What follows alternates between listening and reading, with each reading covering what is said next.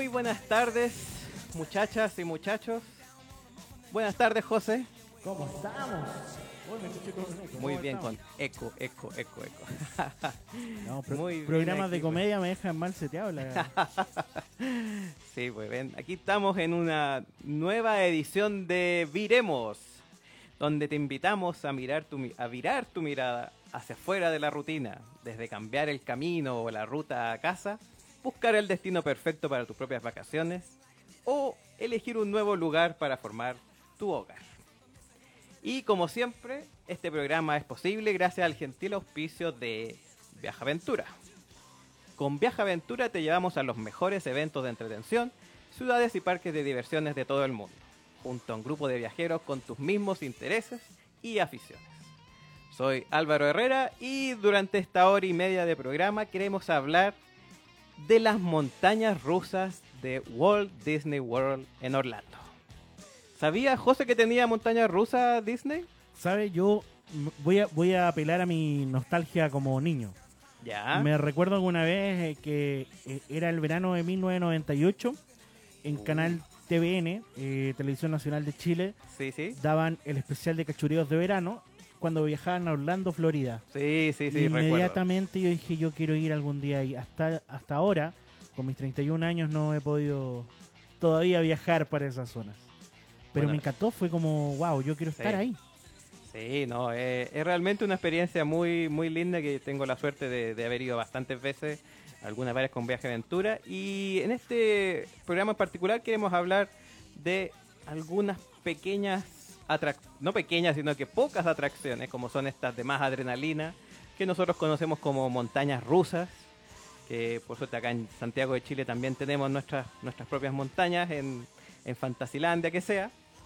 Pero lo que pasa también en Disney es que muchas veces la gente lo asocia con juegos para niños, show de princesas, souvenirs muy muy caros, pero también podemos encontrar juegos de bastante velocidad y mucha adrenalina. Esto en particularmente en sus cuatro parques que están en Orlando, que como algunos de ustedes ya pueden saber y hemos conversado en algunas veces pasadas, tenemos a Magic Kingdom, Epcot, Hollywood Studios, antiguamente conocido como MGM, y Animal Kingdom. Esos son los cuatro parques de, Disney. Y en todos ellos, excepto uno que vamos a ver al final, tiene al menos una montaña rusa. Así que bueno, en esta edición queremos revisar siete, para que ustedes vean, hay siete montañas rusas actualmente en Disney en Orlando. Y vamos a hablar de un poco más de ellas. Y si escucharon la música de intro, se pueden ver que estamos escuchando a Aerosmith con Walk This Way. Y eso no es gratis, porque la primera montaña rusa que queremos comentar hoy, que después durante el programa vamos a tratar de colocar algunos videos ahí en, en la pantalla, se llama Rock and Roller Coaster starring Aerosmith. Que por supuesto, como ustedes se pueden imaginar, tiene mucho que ver con el grupo de música de Aerosmith. José, ¿a ti te gusta Aerosmith o...? Por supuesto. Ah, muy bien, muy Eh, bien. eh, es la banda que he ido a ver dos- eh, una vez en mi vida. Ah, La- la- mira. eh, sí, sí. Yo no. les fui a ver, pero la primera vez que vinieron que quizás tú todavía no habías nacido. No, no, no. Yo fui a la última que vinieron hace muy poco, que fue en el 2018, parece, no, 16. Ah, hace Bueno, muy ahí, poco muy entonces. poco, sí. sí, sí, Sí, sí. no. sí. ¿no? Y tengo mis vinilos ahí, Oh, eh, que junto, junto cole- colecciono mucha música. Entonces, Aerosmith es una pieza fundamental de, de- del movimiento pop en, en, en el mundo en general. Claro. Y si uno se lo imagina, porque uno dice, ¿qué tiene que ver una montaña rusa con Aerosmith? Pero hay alguna gente que dice, oye, ¿por qué no le cambian el tema? Ya está muy gastado, tiene muchos años. Vamos a ver cuántos años ya tiene de existencia. Pero, ¿qué otro grupo podría ser? Imagínense otro grupo que sea, no sé, de rock o de música para las masas y de toda edad y que no esté metido en problemas demasiado grandes. Claro, Aerosmith y Kiss, eh, Kiss tiene eh, también eh, una montaña rusa, eh, pero Aerosmith fue uno de los primeros en, en incursionar en el mundo de los videojuegos. Eh, entonces, en ese sentido, ellos tenían ya una, una un- era muy- tenían muy ampliado su cultura eh, de cómo venderse como tal. Entonces, a la larga, eh, que le agarren esta fantasía de tener montañas rusas de la de esta gran banda es lo mínimo, ¿no? Claro, claro que sí. Ahí vamos, estamos viendo un spoiler de cómo es por dentro. Vamos a hablar desde, desde, como les decía, desde el año que se inauguró hasta cómo es la fila y vamos a llegar también a esos carros que estamos viendo ahí. Y sabes tú, José, que esta montaña rusa ya cumplió 20 años. 20 años. Imagínate lo vieja que es. O sea, ya es mayor de edad ya.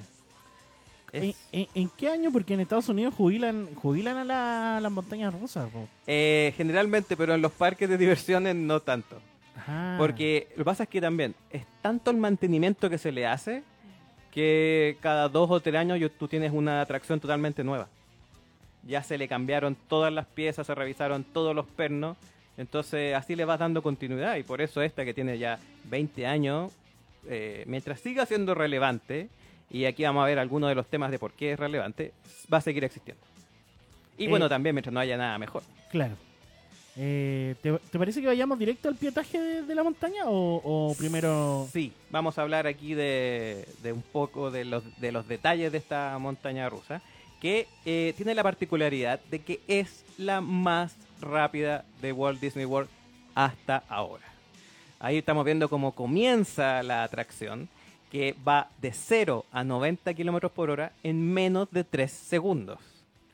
Lo que es muy Es una rápido. locura. Sí, o sea, las personas que a- a- andamos en esta atracción pueden sentir hasta 5G durante el recorrido. Es impresionante y algo que uno no esperaría verse en Disney. Eh, lo estamos viendo ahora el video desde el punto de vista de la persona que está sentada dentro de la montaña rusa. Cuando uno está en la fila, justo antes de entrar, lo puede ver desde un poco antes, también esto es, es poco de spoiler, tú ves lo rápido que salen los carros. Entonces ahí también la, mucha gente tiene la oportunidad de decir, no, no, no, no, no, yo no me voy a subir a eso. Así que tiene una puertecita ahí donde dice, por acá los que no son tan valientes y pueden salir de la atracción sin ningún problema. Oye, pero igual no se ve tan, tan veloz en el video. No, el video no, porque los videos no transmiten la 5G. Claro. No, es increíble. Bueno, y un poco más antes de esto, mientras seguimos viendo un poco el, el video de cómo es por dentro, desde afuera uno ya puede empezar a, imaginarse cómo es la atracción, porque lo primero que uno entra, entra a un estudio de música que se llama G-Force Records. Obviamente con, haciendo relación a lo que va a sentir dentro de esta atracción. Y lo que se ve aquí son, bueno, eh, una decoración, guitarras, ves póster, incluso tú puedes ver, si quieres, un póster con tu nombre y tu lugar de, de donde vienes. Aunque tú no lo creas. Me encanta. Porque tienen, básicamente los pósters son pantallas eh, interactivas, donde con una tecnología que algo mencionamos en capítulos pasados, se llama Magic Band, que ahora yo no ando trayendo lamentablemente, eh, toma tus datos. Entonces, hace un tiempo atrás fui a esta atracción y como no había mucha gente en la fila, esperé, esperé, esperé, esperé, hasta que me tomara los datos y ahí decía, próximamente Jazz Álvaro, desde Santiago de Chile. Qué bacán. Sí, ¿no? Así que es muy, muy genial. Pues y eso parte desde antes de que entremos a la atracción. ¿Alguna precaución que haya que tener antes de entrar a la, pre- a- a la- a la atracción como tal? Bueno, la mayor precaución siempre está en todos lados, que son, tienen que ver con movimientos bruscos, que no haya sido operado hace poco, que no tengas problemas al corazón, eh, problemas de vértigo, incluso también en este caso como es una montaña rusa que es oscura, igual ahí se veía bien clarito en, la, en el video porque la cámara tiene muy buena resolución para el oscuro, pero en particular uno no ve mucho, ve solamente las luces de neón, entonces también tienes que ser preocupado, tienes que estar eh, atento si es que no te gustan esas cosas. Y lo otro es que también tiene una, un- una altura mínima, que si no me equivoco en este es alrededor de un metro. Por lo tanto, los niños que no tengan esa altura mínima, que después los podemos, eh, vamos a mencionar en el programa cuando esté en las redes sociales, eh, no puedes entrar a la, a la atracción. Así que Mm. eh, es muy importante que cu- cuando ustedes vayan a viajar a, a algún parque de diversiones, revisen la información de cuál es la altura mínima. Porque si tienen un hijo, un sobrino, con al- un hermano con el cual viajen y esté muy entusiasmado por subirse a alguna atracción, revisar que lo pueda hacer. Porque si no, allá los llantos, uh, no te lo encargo.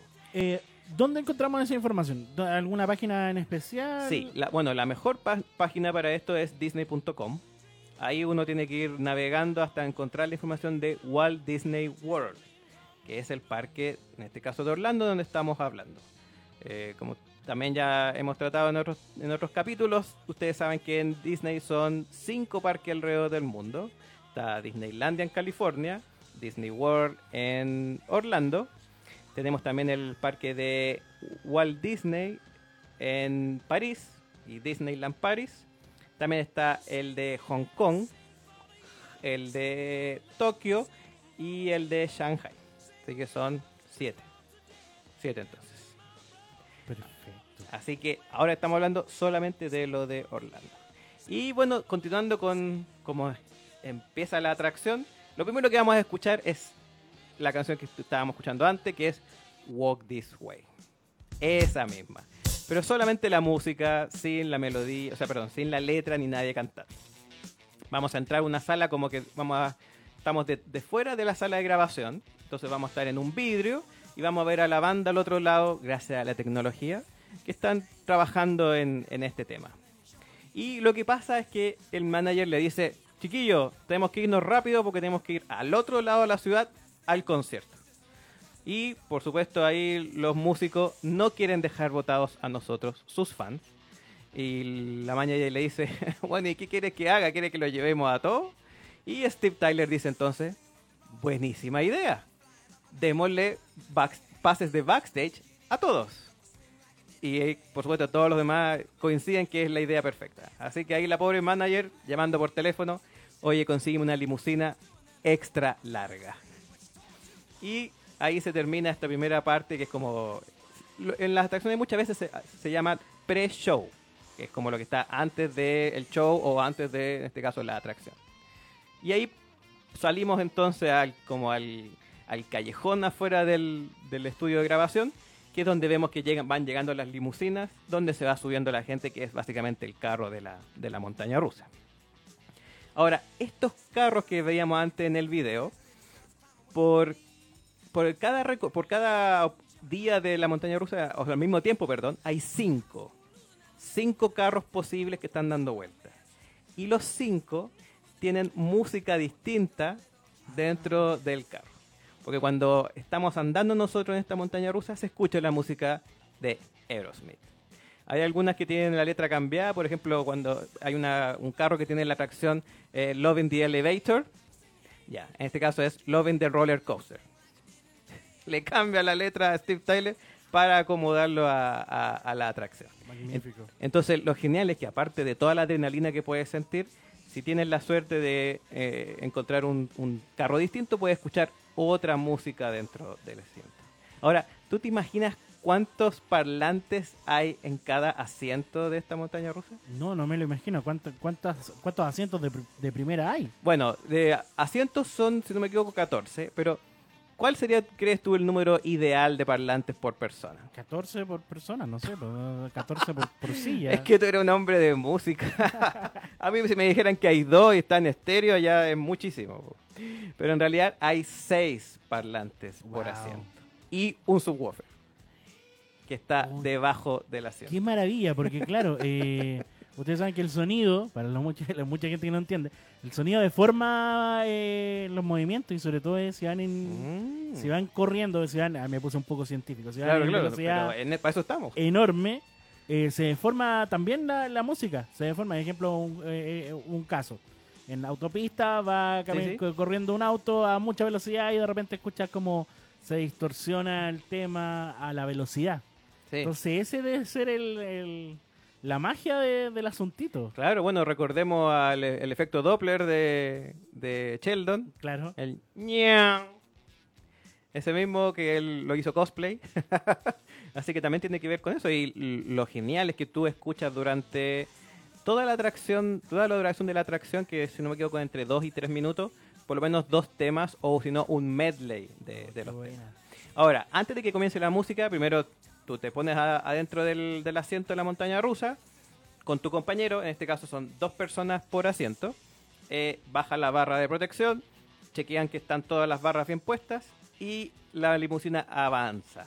Allí llega a donde hay un semáforo en luz roja, donde Steve Tyler pone a hacer la cuenta regresiva. Empieza 5, 4, 3, 2, 1 y te das rajado. Ahí en menos de 3 segundos llega a los 90 kilómetros por hora. Y ahí parte.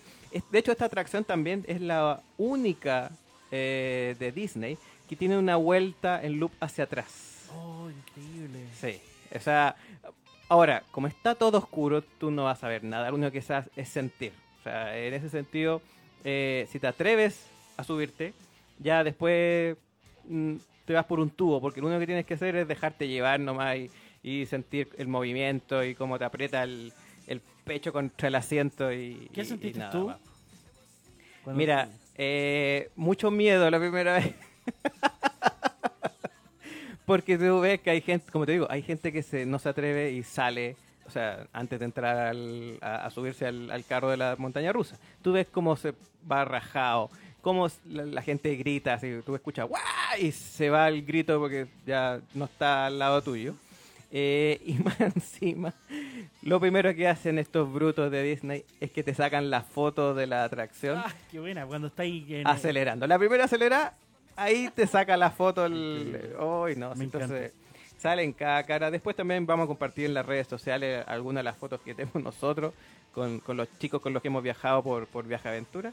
Es realmente alucinante. Bueno, y la salida después de la, de la atracción, después de, se sigue escuchando música durante todo el recorrido, incluso cuando te baja.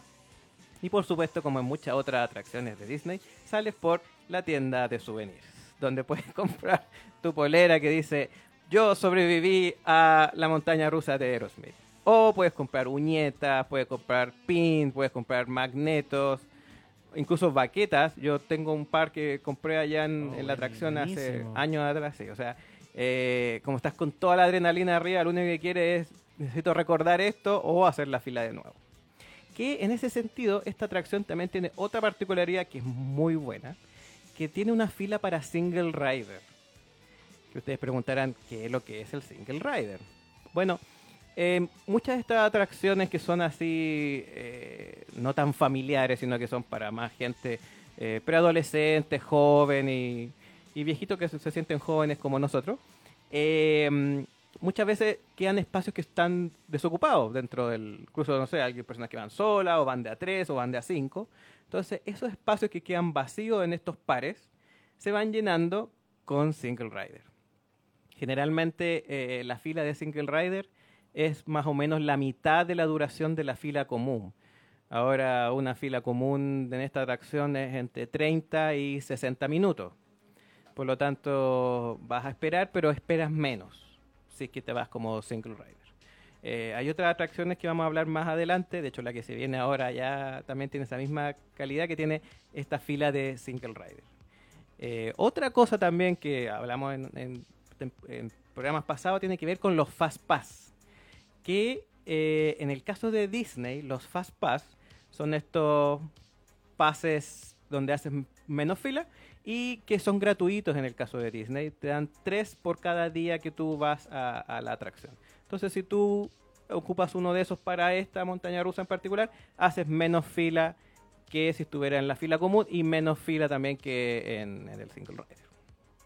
Así que eso podemos hablar nosotros de lo que es eh, la montaña rusa de Aerosmith, que es la primera de estas siete que vamos a hablar hoy. Velocidad y un poco de rock. Sí, sí, sí, una mezcla muy, muy buena. Y, no sé si hay otra mejor. Bueno, después hay otra que puede ser un poco mejor que esa, pero ya partimos con un muy buen pie con esta primera. Esta segunda montaña rusa está en otro parque, está en el parque de Animal Kingdom, que ustedes se pueden imaginar por el nombre, Animal Kingdom, es básicamente una mezcla de zoológico y de parque de diversiones, todo hecho por Disney. Esta atracción se llama Expedition Everest. En esta, como vemos más o menos el, el video, nosotros estamos acá en Nepal yendo camino hacia el Everest, que de hecho vamos a subir por ese, esa subida que está ahí, se veía al- a la izquierda, eh, después de dar un par de vueltas, por supuesto, para agarrar velocidad. Y esta atracción fue inaugurada el 7 de abril del 2006. Entonces un poco más nueva que la de Aerosmith, pero igual ya tiene más de 13 años. Esta igual es un poco más larga, dura más o menos 3 minutos. Y aquí estamos viendo cuando parte que en ese sentido Disney muchas veces lo que hace te muestra cómo es la atracción. En este caso para la gente que está abajo, pueden ver toda esta subida que es al aire libre y, y tú no sabes después para dónde va a bajar. Por lo tanto, tú ahí de inmediato puedes decir si te atreves o no a subirte. El tema que en esta atracción, que después vamos a revisar un poco más de la entrada, ya llegaste a la, a la montaña y tienes un pequeño problema, porque la vía está cortada. Oh. Entonces dice, ya, ¿y qué va a pasar ahora? Y bueno, lo único que puede pasar cuando ya estás en esa situación, que no tienes para dónde escapar, es, ¿qué creen ustedes? ¿Qué creen ustedes que va a pasar? No, qué nervio. Te vas para atrás, por supuesto, pero no es por el mismo camino. Te vas por otro camino. ¿Y con quién te vas a encontrar? Con una versión muy disminuida de el Yeti. Spoiler alert. que de hecho en este video ni siquiera se alcanza a ver. eh, porque lamentablemente el muñeco o animatronic, Ahí que está, ahí ahí vemos, esa vemos, esa es la imagen del, del, del animatrónico, pero ya lo mostraron, o, lo- sale después, no me acuerdo. Vamos a revisar bien. Pero vemos quién es el culpable de que la montaña rusa esté como esté, que es el Yeti. Así que ahí después de este video seguimos hacia adelante. En este caso ya no tampoco de donde veníamos de allá arriba, sino que vamos a, pues, perdón, del costado izquierdo, sino que vamos ahora hacia arriba para la gran bajada. Que en este caso llegamos, no me acuerdo de la velocidad, no lo no tengo anotado. Ah, aquí dice, no, dice la altura del monte solamente.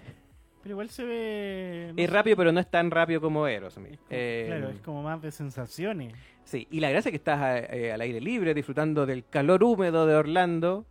eh, o bueno, en en esta época que todavía estamos en invierno de, de Orlando, en realidad es un poco menos el, el calor. Ahora, para hablar un poco más de cómo es esta atracción desde la parte de la entrada, nosotros entramos a una agencia de turismo que se llama Himalayan Escapes.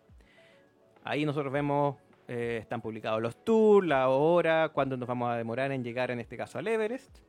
Pero ojo que al final nosotros no, no subimos al Everest, sino que subimos a la montaña prohibida. Pero esta agencia de turismo es para llevarte hacia el Everest.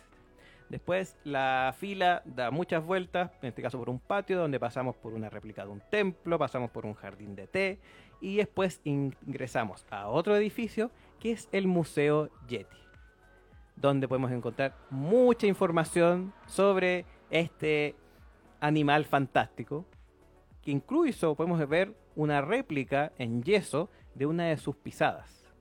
Por lo tanto, es muy probable que el Yeti sea real y en una de esas vamos a encontrarlo en, en este caso en, en la atracción, que como ustedes ya vieron, por lo menos vemos su, su sombra. Me encantó.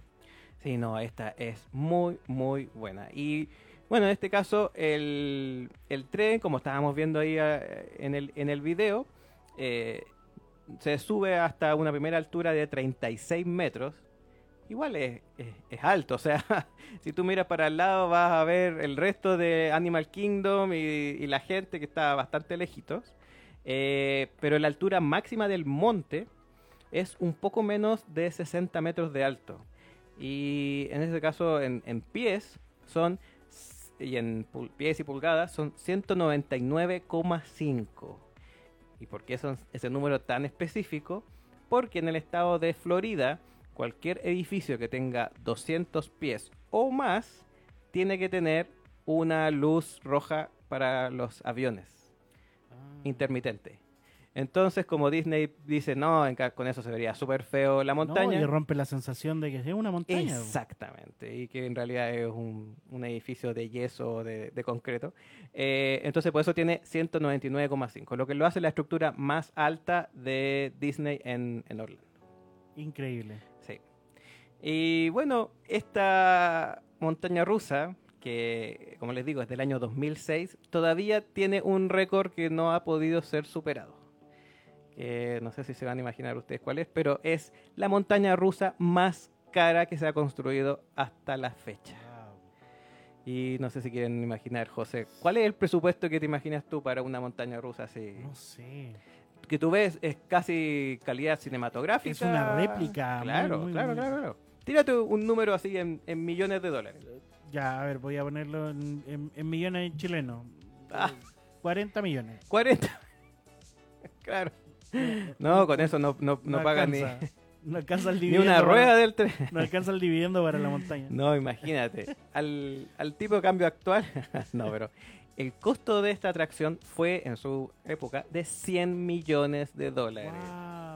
O sea, lo que cuesta una película o una serie de televisión de Netflix en, esto, en este caso. ¿De qué año era la...? la- 2006. Uy, 13 años 13 ya. años ya. 100 millones de dólares. Y claro, porque no solamente tiene toda la tecnología de montaña rusa, que eso es más o menos común y uno puede verla en otros parques, podemos verla nosotros acá en Fantasylandia, pero también está todo lo que es la tematización, que no hay, no hay una palabra muy buena en castellano para explicarla, pero es todo esto cómo se transforma eh, un edificio de, de acero en una atracción de como que estuvieras tú en este caso en Asia.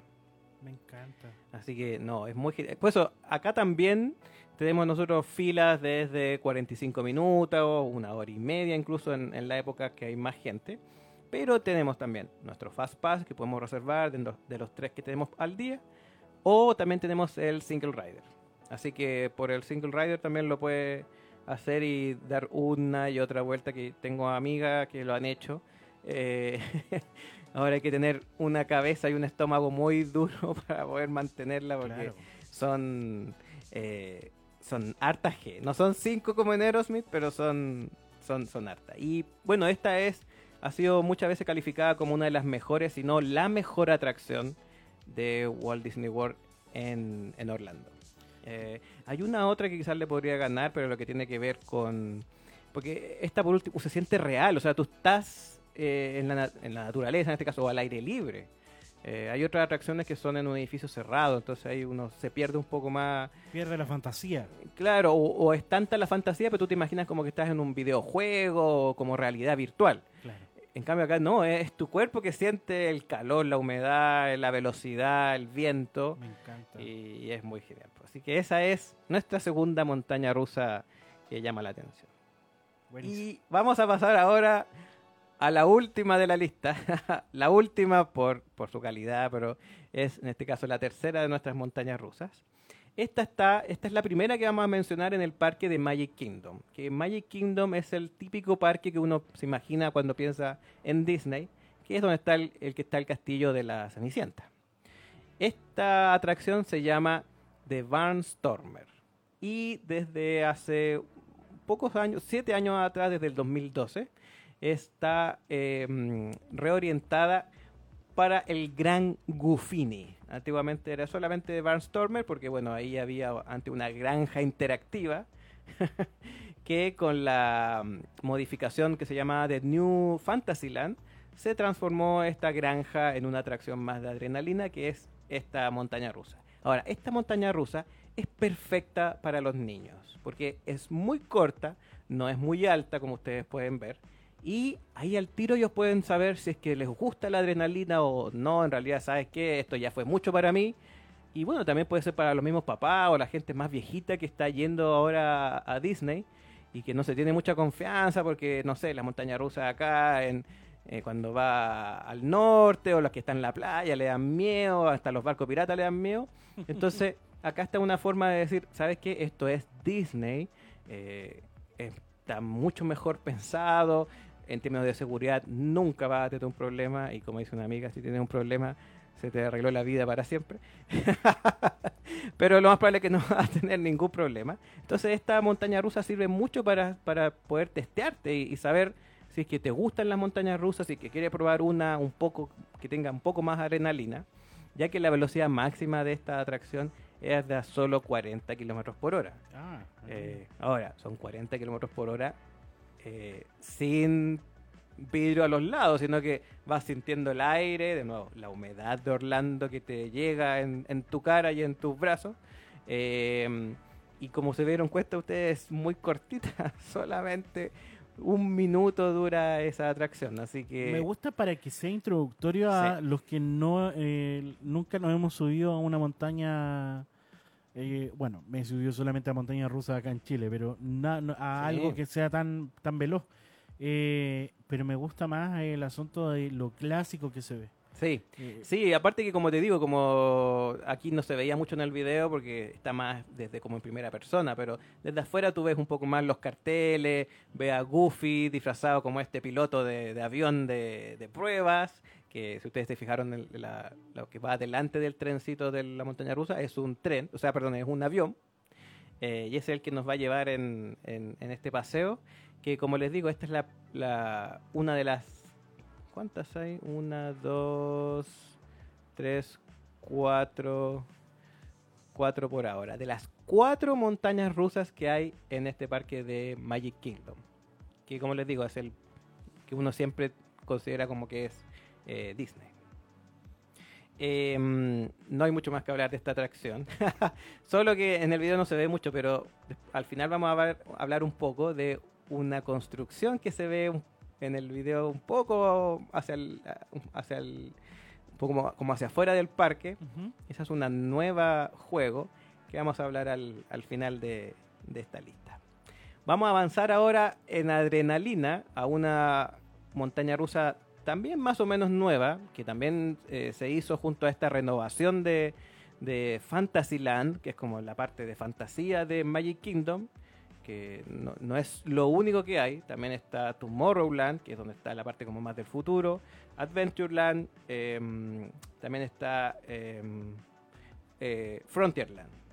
Y hay otra que es, eh, si no me equivoco, se llama... No, no me acuerdo cómo se llama. Me confundo con Disneylandia, que es New Orleans Square. Pero ya me voy a acordar cómo se llama la otra área de, de- de Magic Kingdom, que son donde están las distintas atracciones, eh, más o menos juntas distintos temas. En este caso estamos hablando de fantasía, de cuentos. Y la siguiente montaña rusa es la más nueva que se ha hecho en Magic Kingdom, que se llama Seven Dwarfs Mine Train. Que si ustedes saben un poco más de inglés, saben que se refiere a Blancanieves y en este caso a los siete enanitos. Furor debe ser. Sí, de hecho, esta es una de las atracciones más populares para sacar Fast Pass de, Disney, eh, porque a pesar de que también está hecha para, en este caso, para un público más familiar, no tanto niños pequeños, pero sí más, más para familias que ya sepan un poco de que les gusta la adrenalina, eh, y como es también de las más nuevas, es muy popular para sacar los, los pases de, que te permiten hacer la fila más, más corta. Eh, esta atracción fue inaugurada en mayo del 2014 y está basada básicamente en lo que es la película de Blancanieves, que es del año 1937. De hecho, esta atracción está casi en el mismo lugar donde antes había otra atracción de Blancanieves que se llamaba eh, Snow White's Scary Adventures. Snow White's Blancanieves, que era una atracción eh, en un edificio encerrado donde uno iba en un carrito como de paseo con cuatro personas más, o dos personas más, perdón, y iba viendo un poco cómo era la historia de Blancanieves.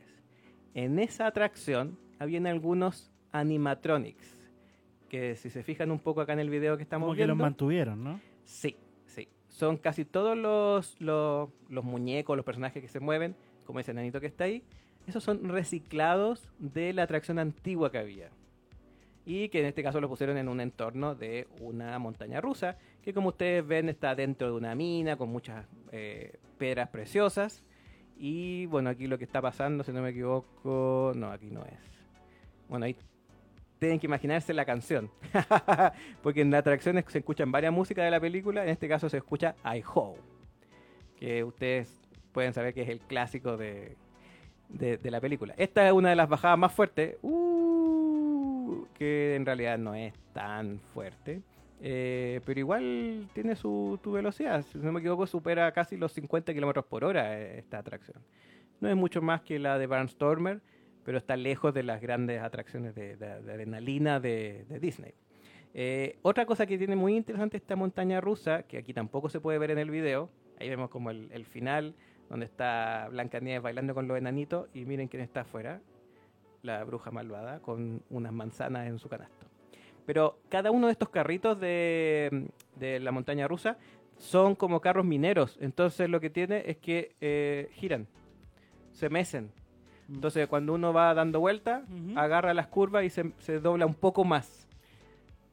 porque como se va meciendo, Claro. entonces no es que durante la atracción uno se vaya moviendo, no, porque la, la fuerza hace que se vaya moviendo, no la fuerza de Star Wars, sino que en este caso la fuerza centrípeta para los que tenemos pasado matemático o ingenieril, pero básicamente te, te hace que tomes más, las curvas las, sean más, se sientan más en ese sentido, eh, porque se va girando un poco el carro. Eh, otra cosa interesante de esta atracción, ah, no me acuerdo si mencionamos ya el tema de las fotos y de los videos en, en la montaña rusa. Eh, lo han mencionado, pero Sí. de pasada, ¿no? Sí, sí, sí, sí. En esta en particular, no solamente te sacan fotos durante el- la atracción, que después, si tú andas con tu Magic Band 2.0, que en otro capítulo ya hemos hablado un poco de las Magic Band, pero vamos a hablar más en particular de qué es esta tecnología. Pero básicamente, si tienes esa tecnología, eh, al pasar por ciertos lugares donde sacan fotos o video, se asocian con tu cuenta de usuario de Disney. Por lo tanto, después tú puedes pagar o si eres miembro de algún grupo de gente, compartir y puedes bajar todos estos videos y todas estas fotos para tener un recuerdo de cómo fue tu paso por, por la atracción. Eh, en este caso es bien choro porque es, si me quedo con la bajada esa que vimos donde me puse a gritar ¡Wii! En esa bajada te saca un video y es como en cámara lenta. Entonces se ve como más, más, más genial ahí con tu cara de velocidad y, o de susto. Y ojalá que nada peor que eso. Y, A mí me gusta porque te has fijado que en los 90, oye, sorry, me pongo muy niño en los 90. No, Eh, bien. eh, pero en los 90 no había tanta tecnología para para eh, darle tanto contenido extra al, al viajero que va a ir a la atracción. po. Claro. Lo máximo era el souvenir que te llevaba, que siempre estaba ahí, que siempre va a estar ahí. Pero ese contenido, me encanta que haya contenido Sí. digital que puedas darle ese uso extra. Eh, es muy, muy bueno, muy, Sí. muy bacán. Sí, porque a- aparte que así tú incluso puedes relajarte. Ya ni siquiera tienes que llevar la cámara a los parques. Claro. O sea, es solamente que tú andes con tu Magic Band. Para las próximas ediciones del programa, cuando hablemos de Disney, prometo que la voy a tener, la voy a tener puesta. Eh, entonces puedes sacarte fotos, porque no solamente hay fotos en las atracciones, sino que también tú puedes sacarte fotos ya sea con personajes, princesa o no sé, Lilo y Stitch, Chip y Dale. eh, durante el parque haces la fila y te sacan la foto. Pero también hay fotos así, por ejemplo, no sé, con el castillo de fondo. eh, o a una foto más romántica, o para los niños también, así como con, por ejemplo, en la tierra de Toy Story. Puedes sacarte una foto ahí con una imagen de Woody o con la pelota de Pixar. eh, y esa te le sacan fotógrafos profesionales de Disney que después te pasan la tarjetita o lo asocian con tu Magic Band para que después tú puedas rescatar esa foto. Eh, sé, sé que capaz no te- me voy a salir de pauta, pero me encanta que hablemos Démosle de, nomás, démosle. de, de los animatronics que estaban en, el- al, al principio de la atracción. Sí. Eh, hay, hay un punto muy importante que en los 90, eh, para muchas personas, lo más cercano a un animatronic que tuvimos fue Chuck E. Cheese acá en Chile, o pudo haber sido el Jamboree Show en el mundo mágico. El Jamboree, ese me Eh, acuerdo yo. Que nos copiaron, ¿ah? Eh, Nos copiaron los gringos y también está en Magic Kingdom. Pues es que lo que pasa es que el Jamboree Show es un concepto de un canadiense.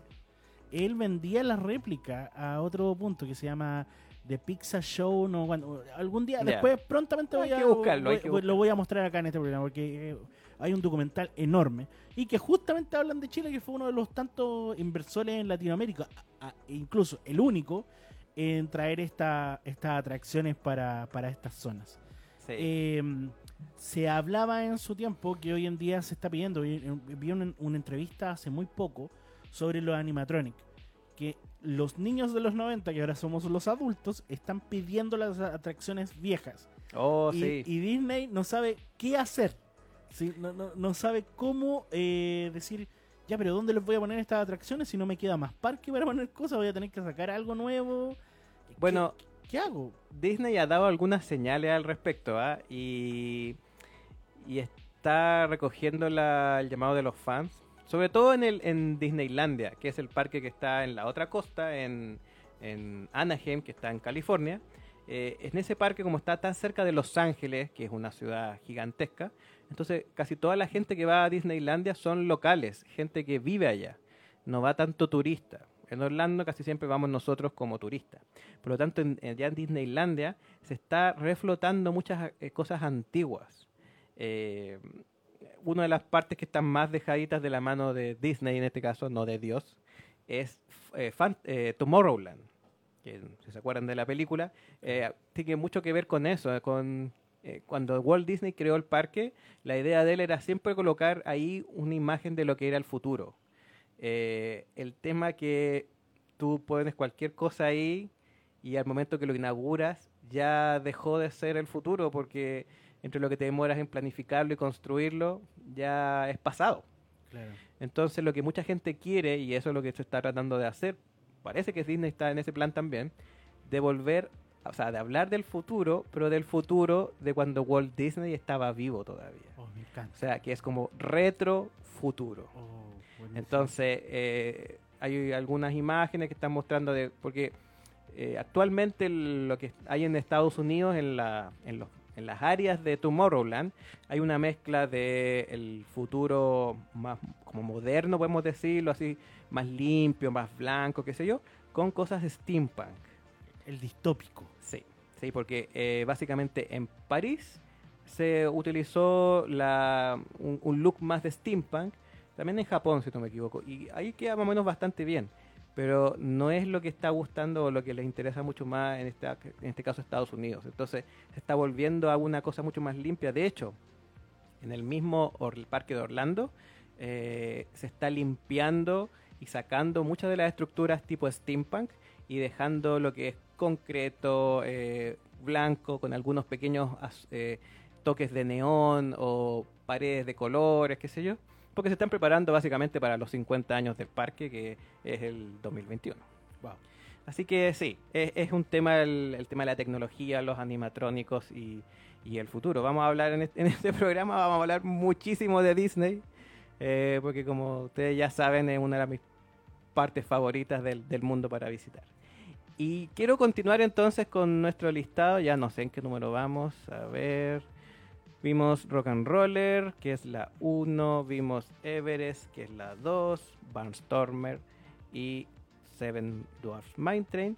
Vamos entonces con la quinta montaña rusa, que en este caso es la tercera que vamos a hablar de Magic Kingdom, y que es Space Mountain. Que para los que han visto alguna vez fotos o videos de lo que es el parque de Orlando, conocen no estamos viendo aquí más de primera persona, pero ese que está ahí es el portal de, el, de los Fastpass. Ahí es donde uno pone su Magic Man y le tomas es que es color verde que puede entrar a, en este caso al Fastpass. ¿Ven? Ahí está azul y se puso verde para que lo dejaran pasar. No lo están dejando pasar. Va a llegar seguridad. No, ahí sí que va a aparecer el... No, no, no, no lo filmó. Pero apareció un verde y entró a la fila. Esta estructura donde está Space Mountain eh, básicamente es un gran domo blanco. Eh, esta fue inaugurada el 15 de enero de 1975. Ah, es muy vieja. Es muy vieja. Pero aún así fue cuatro años después de la inauguración del parque. Casi cuatro años.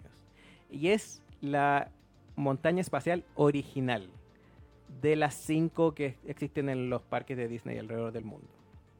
Ahora, esta que estamos viendo acá en Orlando en realidad son dos montañas rusas.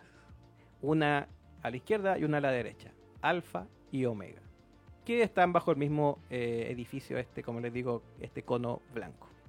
Como vemos aquí en la entrada es un largo pasillo, muy largo, que no sé si fijaron, pero tenía una pequeña pendiente hacia abajo y después hacia arriba.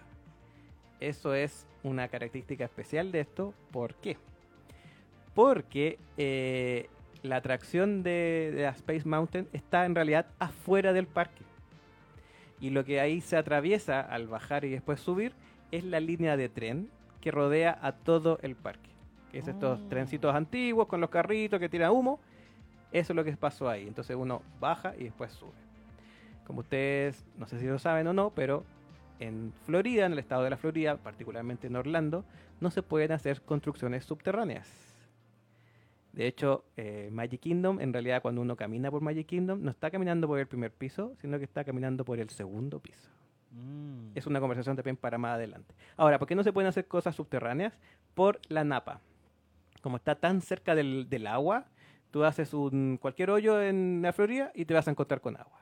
Wow. Entonces no se pueden hacer construcciones subterráneas. Por lo tanto, aquí, a pesar de que uno bajó y después subió, en realidad nunca se fue debajo del nivel del piso. Y estamos llegando ahora al final del pasillo y estamos llegando a lo que es el puerto espacial, donde a mano derecha vemos uno de los cohetes que, si se fijaron más o menos, son eh, dos cohetes unidos uno con el otro para tres pasajeros cada uno. Está hacia la derecha está alfa y hacia el otro lado está omega. En este caso se fue hacia una solamente de las montañas rusas, la otra está al costado opuesto. Me encanta la sensación, porque fue como, Sí. como si fuese un astronauta subiendo a, a, a- a la nave como tal. No, Eh. te, te mueres, porque y más encima ahí si ustedes ven por las ventanas, se ve como una estación espacial.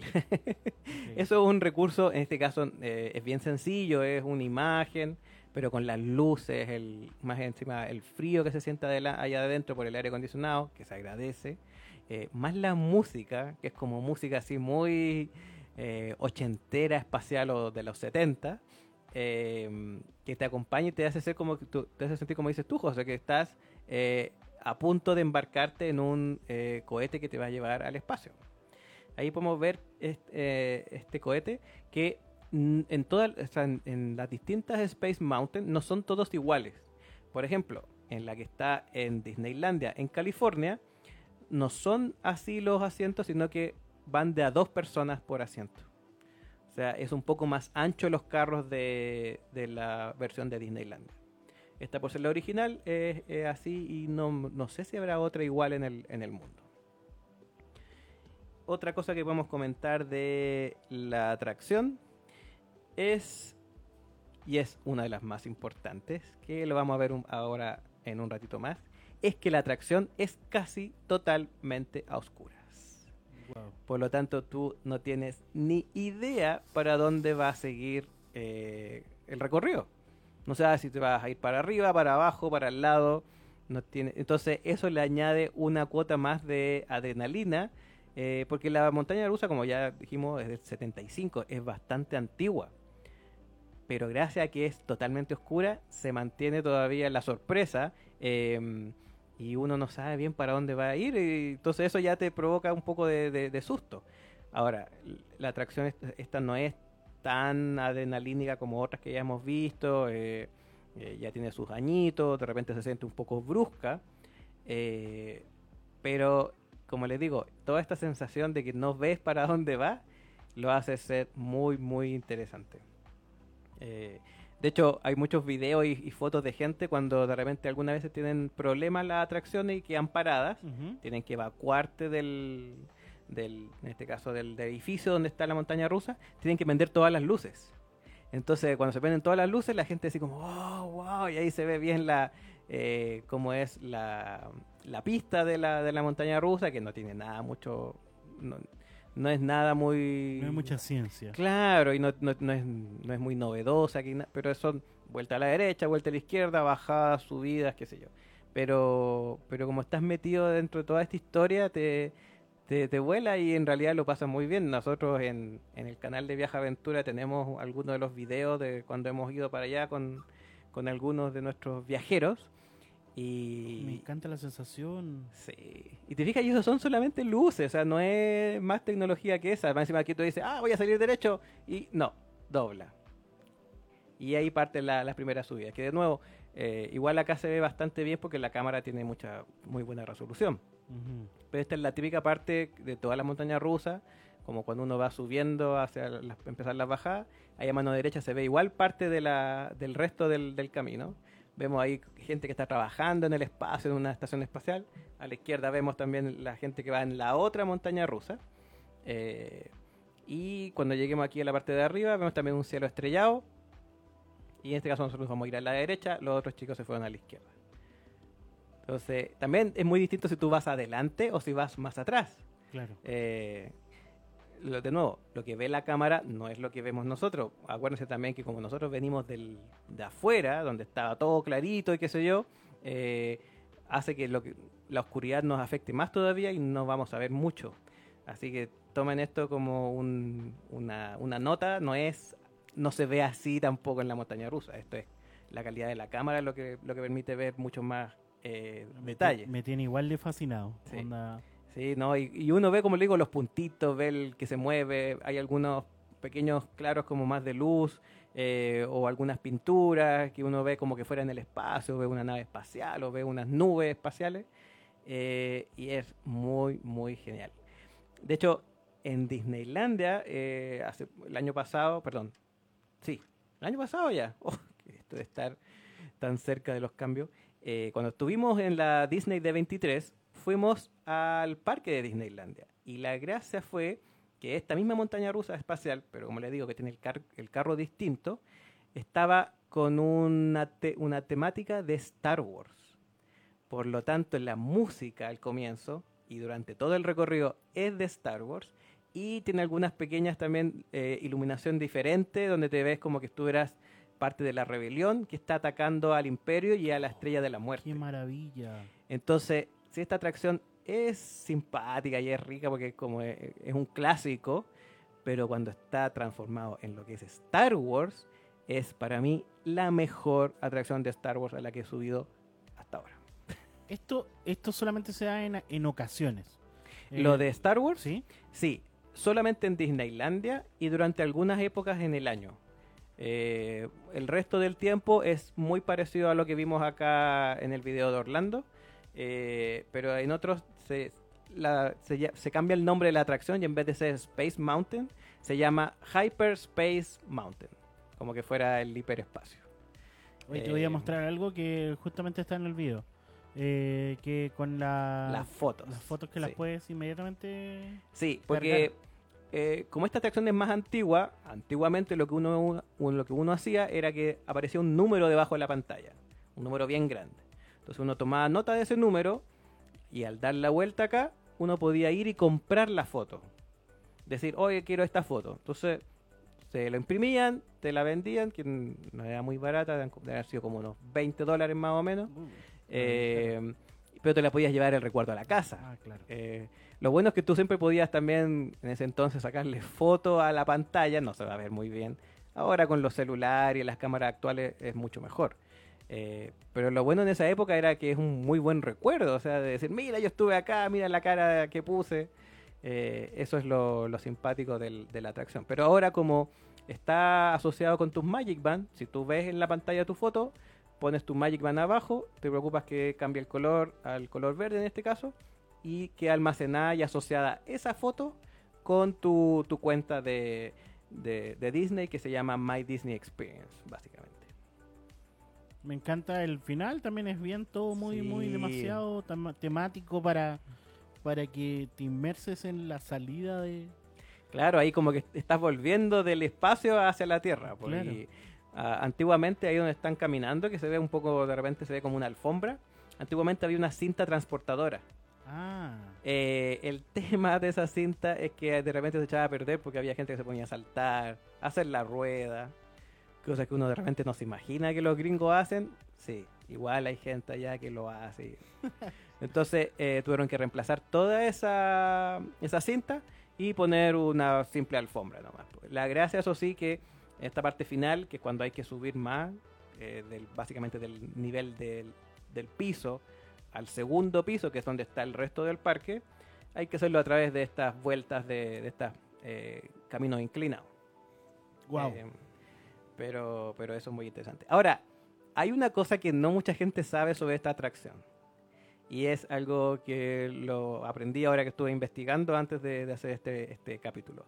Y es que Disney en algún momento se le ocurrió y intentó hacer la película de Space Mountain. wow. Se, se escribió el guion, básicamente, eh, que tomaba algunos temas de los que se ve aquí en, en- en la atracción, básicamente cómo se ve, el tema de que uno viaja hacia el espacio, de los cohetes, era como, estaba todo basado como en los años 50, que tiene más o menos que ver con eh, cómo se ve mucho de esto retrofuturo. Eh, pero en algún momento llegaban como unos zombies, unos extraterrestres, y empezaba a ver como ya cambiaba la cosa a película de terror. Y ahí, bueno, Disney no le gustó mucho quizás el, el tema y decidió no seguir adelante con, con la película. Que si ustedes saben, hay varias películas que se han basado en videojuegos. La más famosa de todas, que quizás no todo el mundo lo sabe, es Piratas del Caribe. La primera película de Piratas del Caribe está basada casi totalmente en la atracción que había en los parques de Disney. De, de hecho, me acuerdo cuando fui al cine a verla. ¡uh! Hace harto ya. Sí, sí, muchos de ustedes quizás no habían nacido, pero hay escenas icónicas que están en el juego y que aparecen en la película. La más clarita de todas, no sé si se recuerdan, de la primera de los Piratas del Caribe, es cuando están encerrados en la cárcel y quieren tratar de escapar y hay un perrito que tiene las llaves colgando de la boca. Ya, sí. Ya ni se acuerdan, ya. Pero esa escena es calcada de eh, la atracción. De hecho, fue tanto el como la popularidad de la película que al final después tuvo vida propia. Fue al revés. Eh, a pesar de que la película está basada en la atracción, tuvieron que poner cosas de la película en la atracción. Básicamente pusieron a Johnny Depp eh, en Piratas del Caribe, que antes no, no existía. Me, me gusta mucho cómo se tuvo que adaptar. Es que Sí. también el submundo de, del, de ¿cómo se llama? Del, de la montaña rusa en general, o la montaña en general, o la atracción en general, que genere, vuelvo a re- mi redundancia un poco extraña, pero genere esta mercancía extra. Sí, Porque sí, Disney sí, sí. a la larga es cine, e- es, es sensaciones. Entonces, Sí. eh, me encanta, me encanta Sí, muchísimo. y, y tal como dice, o sea, estas sensaciones se retroalimentan. Eh, en ese sentido también la, la gracia de los parques, que es, eh, sin lugar a dudas, es el mejor negocio que tiene Disney. De todos los negocios que tienen, habría, habría que ver cómo le está yendo con Disney Plus, que es la- el canal como de televisión que se ve eh, por internet. Digital. Pero los parques de Disney sigue siendo el mejor negocio de Disney. Y lo bueno también es que tienen muchísimos datos y tienen el feedback de la gente. Eh, también está pasando ahora con otra película que va a salir pronto, si no me equivoco sale este año, que es eh, Jungle Cruise. Que sale La Roca, sale también eh, Emily Blunt, que estuvo hace poco en, Mary Poppins. Ahora va a ser otro papel, que está basado en una atracción de Disney, un clásico, que de hecho es demasiado clásico, que se llama Jungle Cruise, que es un paseo en bote básicamente por la jungla, con animatrónicos muy, muy antiguos y que como ya están muy, muy viejitos, lo que hacen y lo que hicieron fue transformar la narrativa del recorrido y que sean puros chistes eh, fomes o de papás, como dicen los gringos.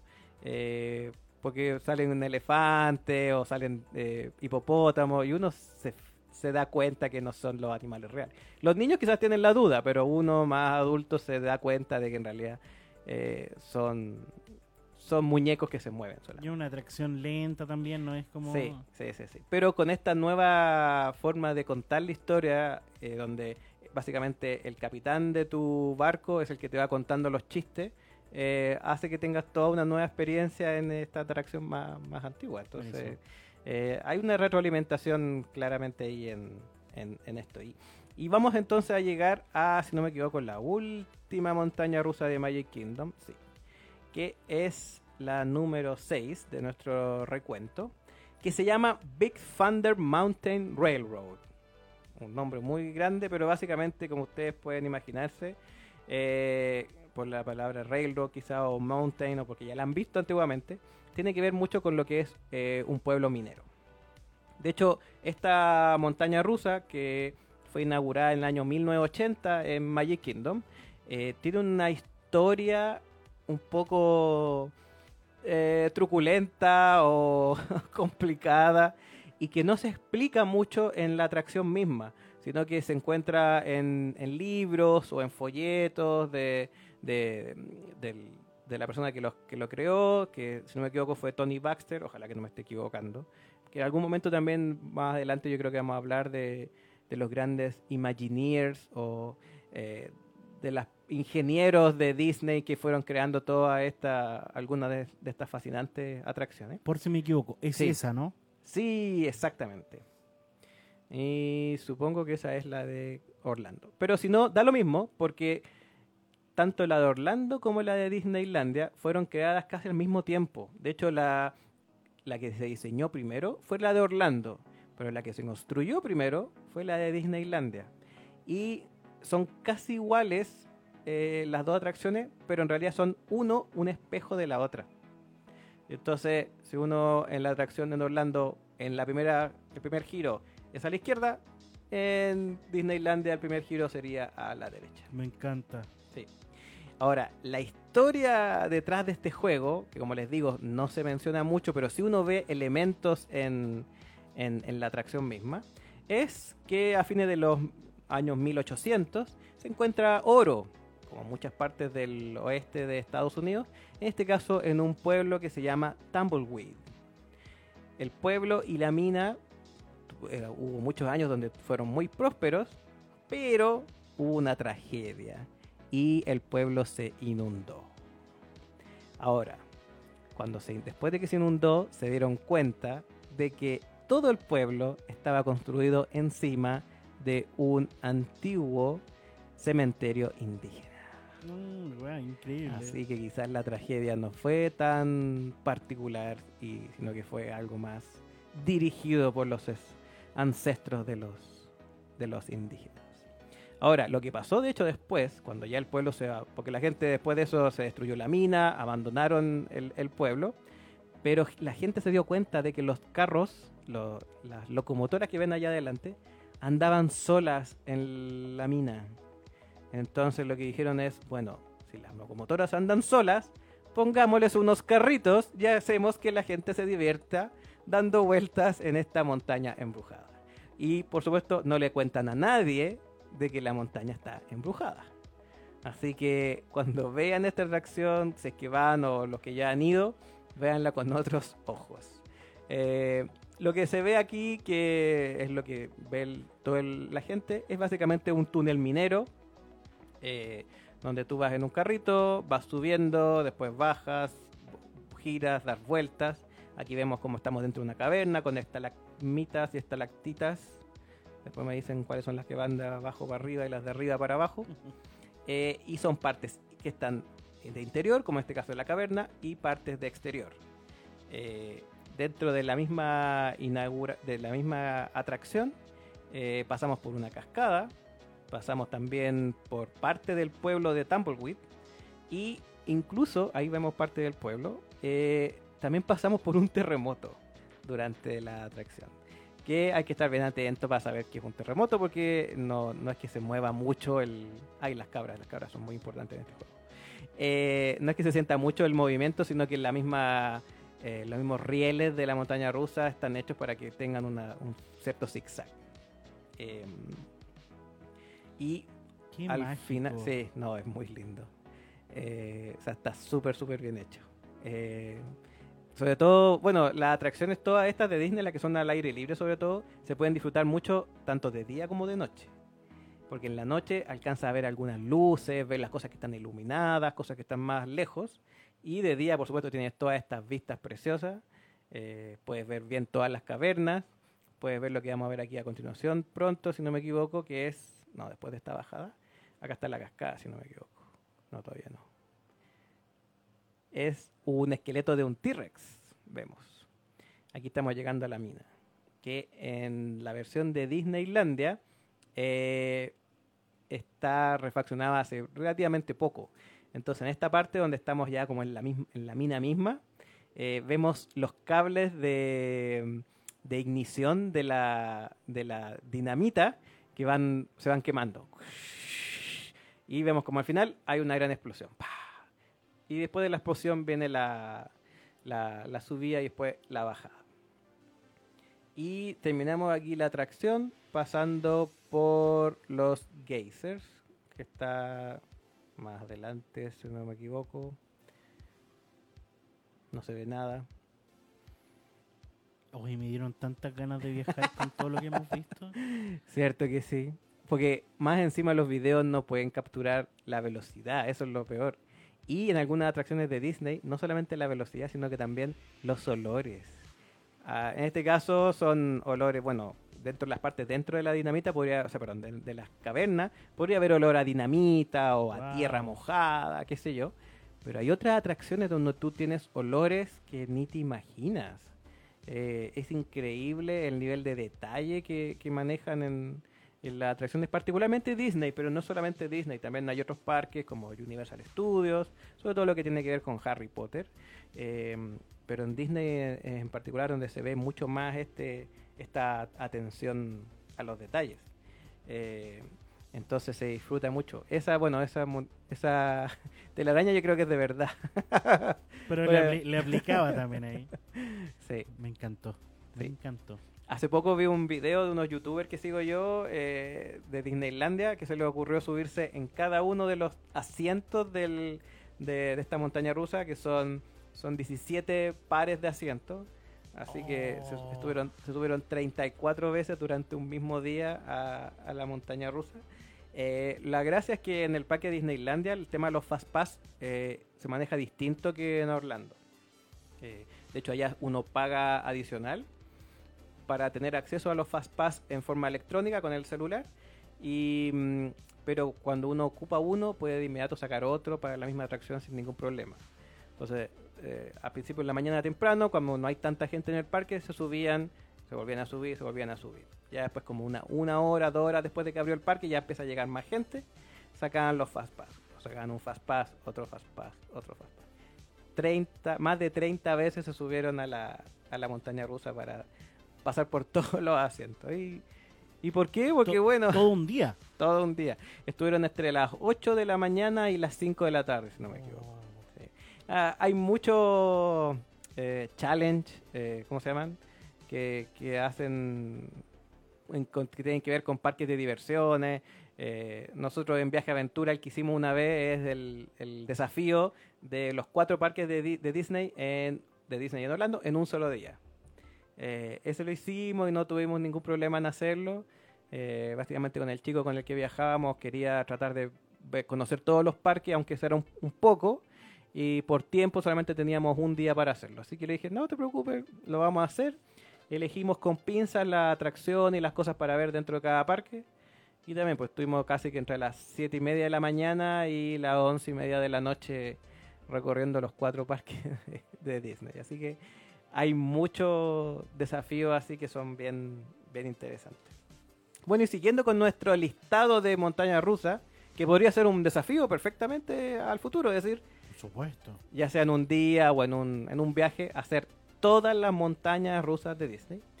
Queda la número 7, que también está en, en este caso en otro parque, en el mismo parque donde está Aerosmith, y es la más nueva de las que hemos revisado hasta ahora, que se llama Slinky Dog Dash. No sé si tenemos el video nosotros ahí, pero es básicamente de... Eh, está en el mundo de Toy Story. Eh, en esta área de Toy Story, la historia cuenta que nosotros ingresamos al patio de Andy y nos transformamos y quedamos del mismo porte que los juguetes. Por eso ustedes ven ahí las, todas las con lo que está hecho la fila son cosas del porte como de un juguete. Eh, hay, uno ve como banderitas, en este caso ve la caja. Eh, en toda esta fila de la, de la montaña rusa de, de Slinky Dog eh, está hecho con eh, la caja de, donde se hizo la montaña rusa. Ahora, Andy, que como ustedes saben es el dueño de Buzz y Woody en, en las películas, lo que hizo fue juntar dos juguetes que le regalaron o que tenía en sus manos.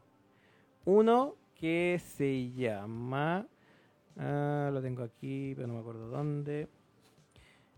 Es un kit de montaña rusa, no tengo el nombre. Y lo juntó con Slinky Dog, que es el perrito que tiene como los... Eh, que se, ¿Cómo se llama? Tiene el... Y los alambres, ¿no? Ese, ¿cómo se llama eso? Eh, perro con alambre. bueno, ¿cómo se llama ese alambre? Tiene un nombre... Eh, resorte. Resorte, ese es. Ese perrito que tiene como un resorte que une su cuerpo, él lo que hizo fue ponerlo encima de del carro de la montaña rusa de su juguete y creó Slinky Dog Dash. Y lo otro que hizo también, que lo vamos a ver aquí también parte del video, le añadió una parte donde se lanza. Eh, por lo tanto, en esta montaña rusa, uno, entre, entre, comillas, como que parte la montaña rusa dos veces. La primera una es acá, cuando sale de la caja. También ahí vemos al lado que se ve la caja del T-Rex que lo puso dentro de la atracción, arriba de los cubos de, madera que del, de la yenga que está ahí a la izquierda. Eh, por lo tanto, la atracción parte, entre comillas, dos veces. Y la gracia es que si uno va adelante, cerca de la cara de Slinky, escucha como él va diciendo ¡Wow! y va hablando durante la atracción. Y si uno va atrás, más cerca de la cola, escucha cómo se mueve la cola y suena así como un, algún sonido más metálico. Esta, como le digo, esta es la más nueva que hay y se ve más o menos como de niño, pero en realidad no es tanto para niños. Alcanza más o- una velocidad de casi 60 kilómetros por hora en el recorrido. Y esta es la parte que les comento yo que es cuando parte como de nuevo, como que agarra vuelo, se va para atrás y aquí es donde va la parte más, más rápida. Esta parte de Hollywood Studios, de la- del área de Toy Story, está al lado de la de Star Wars, se llama Galaxy's Edge. De hecho, en, en esta se puede ver ahí a la izquierda, vamos a ver que se ven los árboles petrificados de Batu, de Black Spire Outpost, en, en el área de Star Wars. Y esta es la parte para mí mejor de la montaña rusa, la subida y bajada. ¡uh, uh, uh! Esta la, hice hace poco, por primera vez, pero muy temprano en la mañana y después más tarde en la noche, porque esta es la atracción más popular de Walt Disney para lo que es Fastpass. Así que es casi imposible tener un Fastpass y muchas veces durante el día tiene esperas de hasta casi dos horas. Wow. Que más encima de esta, este, esta área, como es más o menos nueva y como les digo, es el patio de Andy, pero uno es del tamaño de un, de un juguete, no hay muchos árboles. Por lo tanto, tiene poca sombra. Entonces, dos horas con el sol de Orlando es demasiado. Así que es mejor llegar muy temprano en la mañana y hacerlo una o dos veces. O si no, esperar hasta que justo antes de que cierre el parque y hacerla ahí que la, la espera es mucho menor. Eh, o de noche también, porque de noche igual se siente calor allá en Orlando, pero ya no tienes el sol que te está matando, eh, deshidratándote o quemándote, así que eh, en ese sentido es mucho más, más amable. Esta es muy, muy genial. Yo creo que de las montañas rusas es la más amable y la más entretenida de, de- de todas. Eh, la más adrenalínica eh, yo creo que es Everest, eh, porque la de Aerosmith es como la más rápida, la más, entre comillas, violenta, más rockera. Eh, pero la de Everest, como es al aire libre, eh, igual queda como un poco más de susto. Pero esta es como el, el equilibrio perfecto de estar al aire libre, tener adrenalina, pero hecho para la familia. Eh, a pesar de que dura dos minutos, eh, no se siente como que fue demasiado corta, sino que se siente que tiene la duración adecuada. Eh, pero no esperen, como les decía, eh, tener un fast pass, sino que van a tener que lamentablemente hacer la fila para, para poder subirse. Pero vale la pena. O sea, esos dos minutos eh, vale mucho la pena hacer la espera. No, no piensen que van a, perder el tiempo si es que hacen una espera demasiado, demasiado grande.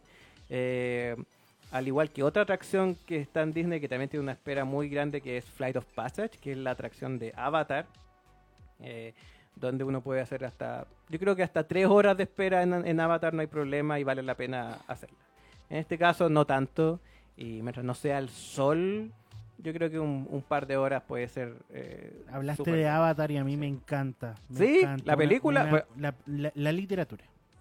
Pero ojo que estamos hablando de De Avatar en los azulitos. Eh, sí, James Cameron, ya, ya.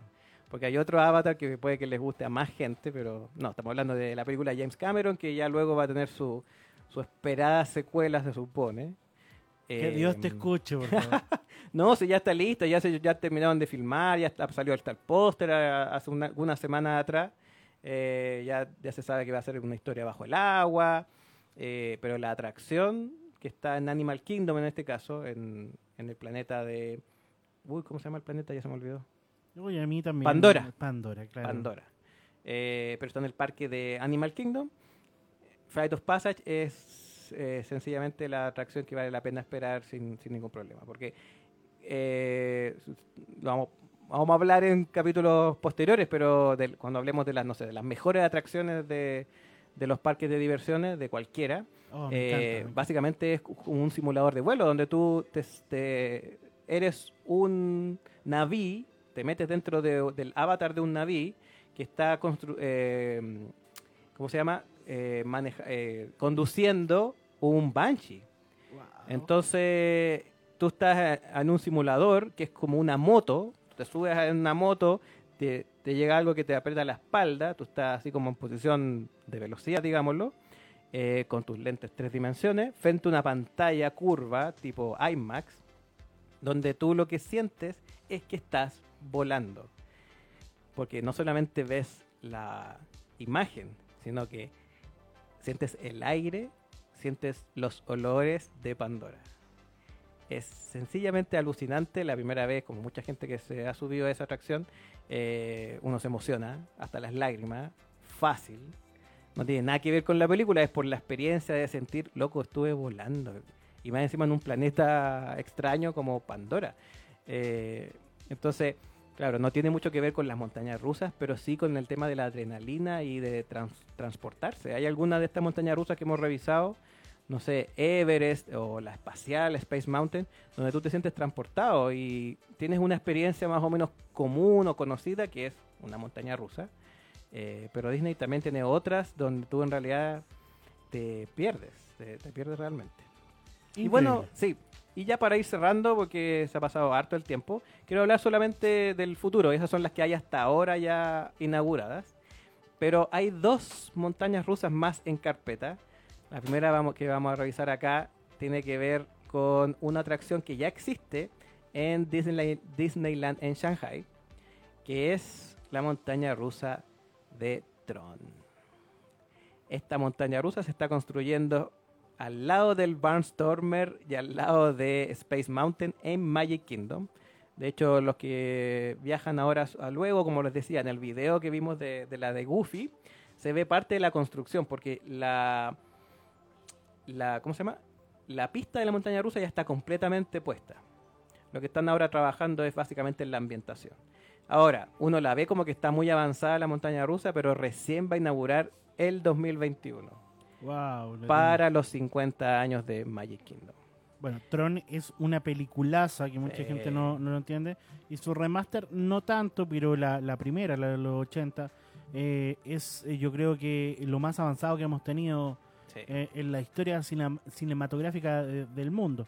Eh, y de primer momento, eh, las sensaciones de vectorizarse. Eso es lo que más me gusta de, lo que vamos a ver a continuación. el vectorizarnos. Vectorizarnos, claro. claro. porque aquí tú entras al mundo de Tron y de hecho, eh, si no me equivoco, la decisión de que Disney tomó de, seguir por este camino, porque como dices tú, Tron, a pesar de que es un muy buen producto de entretención y una franquicia muy, muy querida por alguna gente, no es muy popular. Pero la montaña rusa tenía estos carritos que eran parecidos que hubieran sido sacados eh, pero de la película. Se parecen mucho a las motos de luz de la película. No son exactamente iguales pero era muy fácil asociar los vehículos de la montaña rusa con la película Tron. Entonces dijo, eh, dijo Disney, ¿saben qué? ¡Oh, qué maravilla! No hagamos el loco y hagamos la montaña rusa de Tron. Es preciosa. Y hay un dato que nos, yo creo que va a ser igual en, Orlando, pero no sé si lo voy a tirar ahora. No sé si era muy spoiler. Pero ¿te imaginas tú qué tipo de música se escucha en esta montaña rusa? Daft Punk. Imagínate. Por supuesto. No, maravilloso. Ahora, eh, hay que esperar un, poquito tiempo más, algunos meses para que le inauguren en Orlando. Los que ya han viajado a Shanghai o puedan ir a Shanghai puedan ir. Eh, ahí se inauguró ya el año 2016, así que tiene sus, sus años. Y cuando la inauguren en Orlando, esa sí que va a ser la montaña rusa más rápida de Disney. Porque llega casi a los 100 kilómetros por hora. Ay, te tienes que sentar como en la moto. Sí. Y la parte de atrás baja baja y te aprieta la espalda. Como, como, en, la, como en la misma película. Entonces la idea es que tú vayas acostado. Como en una moto en posición de velocidad. me encanta. No, es fenomenal. Yo creo que para aquí el video porque yo no quiero spoiler de la Nada más, ya, me parece. Sí, ya es mucho ya. Pero para que vean más o menos lo que se viene. O sea, si lo que ya hay de, de adrenalina en Disney vale la pena, de lo que hemos conversado y lo que hemos visto, pero lo que se viene con Tron es maravilloso. Y hay una más, de lo cual no hay casi nada de información, eh, por lo menos audiovisual, que es otra montaña rusa que se va a estar en Epcot, que es el único parque que no hemos mencionado en este listado porque no tiene montaña rusa todavía. Y esta montaña rusa se llama Guardians of the Galaxy Cosmic Rewind, que eh, tiene relación con los Guardianes de la Galaxia y no sé si ustedes se acuerdan de la. No me acuerdo si en la primera o en la segunda Guardián de la Galaxia. Peter Quill menciona que él cuando chico fue a Epcot, al parque de Epcot. Entonces, lo que pasa acá es que los de Sandar van a colocar un outpost, o sea, un, ¿cómo se? Como un cuartel de información de su cultura en Epcot, como para que la gente que va a Epcot a, conocer de la cultura de los, de los demás eh, países o también de, eh, ¿cómo se llama? De, de lo que es los océanos, de lo que es la tierra. Bueno, también aquí va a poder conocer de la cultura de Sandar. Entonces, básicamente, en el recorrido uno entra a una nave muy parecida a las que hemos visto ya en las películas de Guardian- Guardianes de la Galaxia. Dos- 240 kilómetros por hora yo creo que es demasiado. No, no creo que ese dato esté correcto. No, pero ahí le aplican el clickbait. Yo estoy Sí, yo mostrando las mucho. imágenes solamente. Pero la imagen así llama mucho la atención. Y hace poco se mostró lo que es el, el vehículo que se va a usar en esta montaña rusa, que tiene una particularidad muy importante, que gira en su eje 180 grados. Increíble. Por lo tanto, durante el recorrido va a poder enfocarse en alguna parte, ya sea un animatrónico o un video, para contar parte de la historia. Y una cosa que es muy importante, y de ahí viene también el nombre de Cosmic Rewind, la partida de la montaña rusa es hacia atrás. Uy, qué Así que-. No, imagínense lo que se va, va a hacer eso. También inaugura el 2021 para el aniversario número 50 de Magic Kingdom. En este caso va a estar en nuestro parque, que es Epcot. Pero para los 50 años Disney va a aprovechar y tirar la casa por la ventana en todos sus parques de Orlando. Y lo, lo mismo va a ser con el tema de la adrenalina y las montañas rusas, que es lo que hemos revisado hoy. Así que bueno, no, no sé si algo más que añadir. Espero que les haya gustado este listado. Increíble capítulo no, eh, te, te- te sacaste el día de hoy. Sí, ven, eh, como les digo, la idea es que en nuestro podcast, no, no podcast, programa de música, tampoco. Programa y podcast en Spotify. Sí, que ahí lo van a poder encontrar. Pero básicamente en Viremos, la idea es que puedan ustedes conocer estas cosas que uno piensa que están muy, muy lejanas, pero en realidad no están tan, tan lejos, están más cerca que, lejos. Y bueno, les recordamos también nuestro auspiciador, que es Viaja Aventura, que gracias a Viaja Aventura podemos llevarlos a los mejores eventos de entretención, ciudades y parques de diversiones como todas estas que hemos analizado en este programa. Y no solamente viajas tú solo, sino que además viajas con un grupo de gente que comparte tus mismos intereses y aficiones. Eso pues, José, muchas gracias No, por, gracias a ti. por Me- la compañía. Eh, ya juntando las platitas para irme con viaje aventura a un viaje pronto. Eso, eso sí, vamos a estar de viaje muy, muy pronto. Así que, bueno, nos escuchamos en la próxima versión. Espero que les haya gustado. Muchas gracias a todos y nos vemos en la próxima.